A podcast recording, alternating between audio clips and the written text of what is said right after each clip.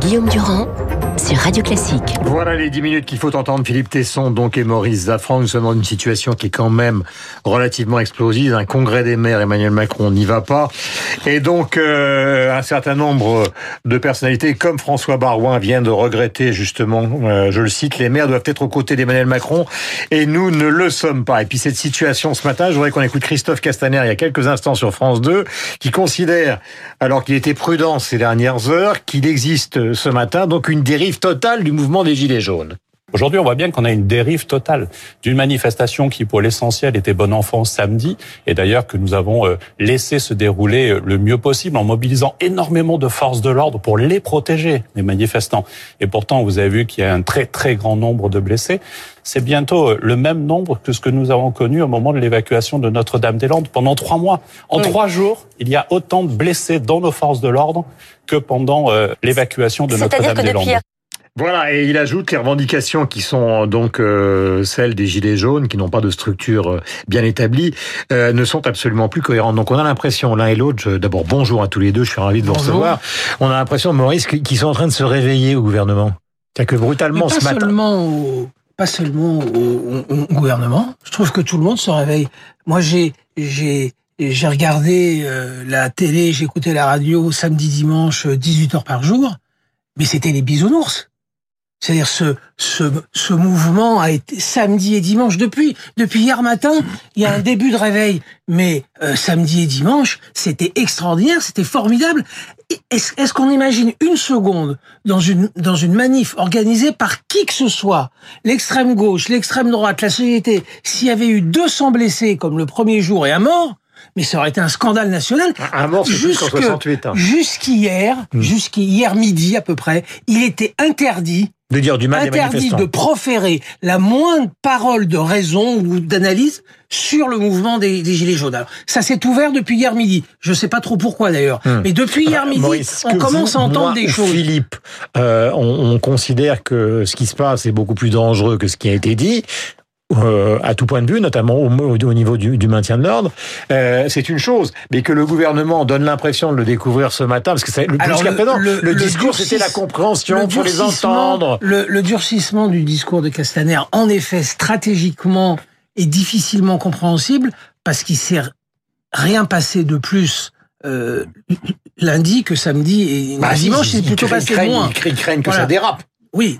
Alors, et la coagulation. Je crois, ce qui est vrai, mais ça c'est une information, c'est pas une analyse, c'est qu'ils sont totalement paniqués par l'idée d'une grande manif samedi hum. sur Paris. Là, je crois qu'ils ont vraiment la, trouille. Voilà, la place Ils ont de la vraiment, Concorde, vraiment la trouille. Voilà, la place de la Concorde, l'Élysée étant à proximité. Philippe. Oui, je craigne. Vous avez l'air songeur comme Tolstoï, comme on. Je triste, je trouve pas que ce soit explosif. Je trouve que c'est c'est lamentable. On a une impression de gâchis. Mais qui est lamentable dans la, la, situation est lamentable et les gens qui et les, les acteurs de ce psychodrame, car c'est en grande partie un psychodrame, c'est un drame bien sûr, mais psycho pourquoi? Parce que finalement, pourquoi manifeste-t-il exactement? Euh, Est-ce qu'ils le savent? Ah oui, euh, il l'exprime. Voilà. Mais vous, vous avez d'un côté une colère sociale sur le, pouvoir Pardon, je termine. parce qu'il faut être clair. Il y a d'un côté, pour certains manifestants, une claire colère sociale sur le pouvoir d'achat qui transite par la taxe sur le diesel. Et de l'autre côté, vous avez des gens qui sont clairement des opposants radicaux à Macron et, qui demandent sa démission, la dissolution de l'Assemblée nationale. Et tout ça est mélangé dans un gloubi-glouba dont personne ne sait très bien comment il fonctionne. Le, le gâchis, quand je parle de gâchis, je pense surtout à, à Macron. Je pense surtout, alors je ne dis pas au dénouement, mais enfin, en tout cas, à un épisode extrêmement dramatique du parcours que suit euh, Emmanuel Macron. Je trouve que la situation est assez presque catastrophique pour lui. Il est dans une solitude épouvantable. Il est en train de commencer à rater euh, euh, cette espérance qu'il qu'il avait qu'il avait provoqué un paradoxe, un paradoxe épouvantable qu'il est en train de vivre. Il joue une espèce, il est l'espèce de l'apprenti sorcier d'une comédie qui lui mmh. retombe dessus. Il voulait modifier les termes du dialogue social. Il voulait une relation directe avec. Il fait avec le peuple. Il fait. C'est vraiment l'apprenti sorcier. Il fait exactement le contraire de ce qu'il avait de ce qu'il avait annoncé, tout se, tout se retourne contre lui. Et il n'a enfin, c'est ce qui rend dramatique alors cette fois objectivement la situation, c'est que sa solitude est totale. Il n'y a qu'une voix qui se soit élevée depuis trois jours.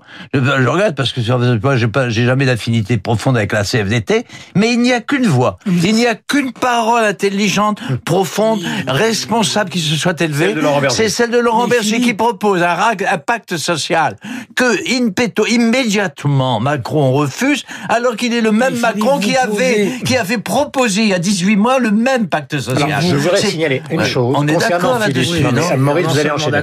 Mais il y a une chose qui est importante, puisque euh, les gens qui écoutent Radio Classique euh, vous aiment beaucoup tous les deux, et Philippe depuis des années, c'est que ce matin est une rupture. Euh, oui, c'est-à-dire que depuis l'élection de Macron, vous l'avez en gros globalement soutenu. Tout à fait. Et là, ce matin, oui, mais ce, là, ce matin, il y a quand même un retournement. Et je vois simplement que dans la psychologie de Macron, on écoute simplement ce qu'il avait dit à propos du Congrès des maires ou devant le Congrès des maires l'année dernière, auquel il ne se rendrait pas aujourd'hui.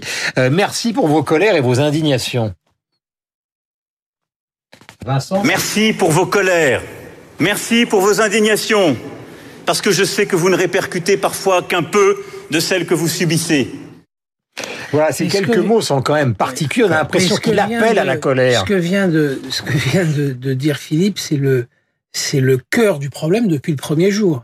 C'est-à-dire que si on raisonne euh, logiquement, euh, Emmanuel Macron, qui, si on refait son parcours, qui vient de la deuxième gauche, son, son histoire politique depuis qu'il a, depuis qu'il a 16 ans, c'est autour de la deuxième gauche. Ouais. Bon, très bien le partenaire naturel qu'il aurait dû avoir depuis le début, c'est ouais. Laurent Berger. Total. Or, ce qui est incompréhensible, moi je comprends pas, et peut-être peut, -être que Philippe est plus intelligent que moi, il comprend, depuis le premier jour, dès que Laurent Berger fait un pas, une ouverture vers lui, il lui met une grande claque dans la gueule. Mmh. C'est incompréhensible.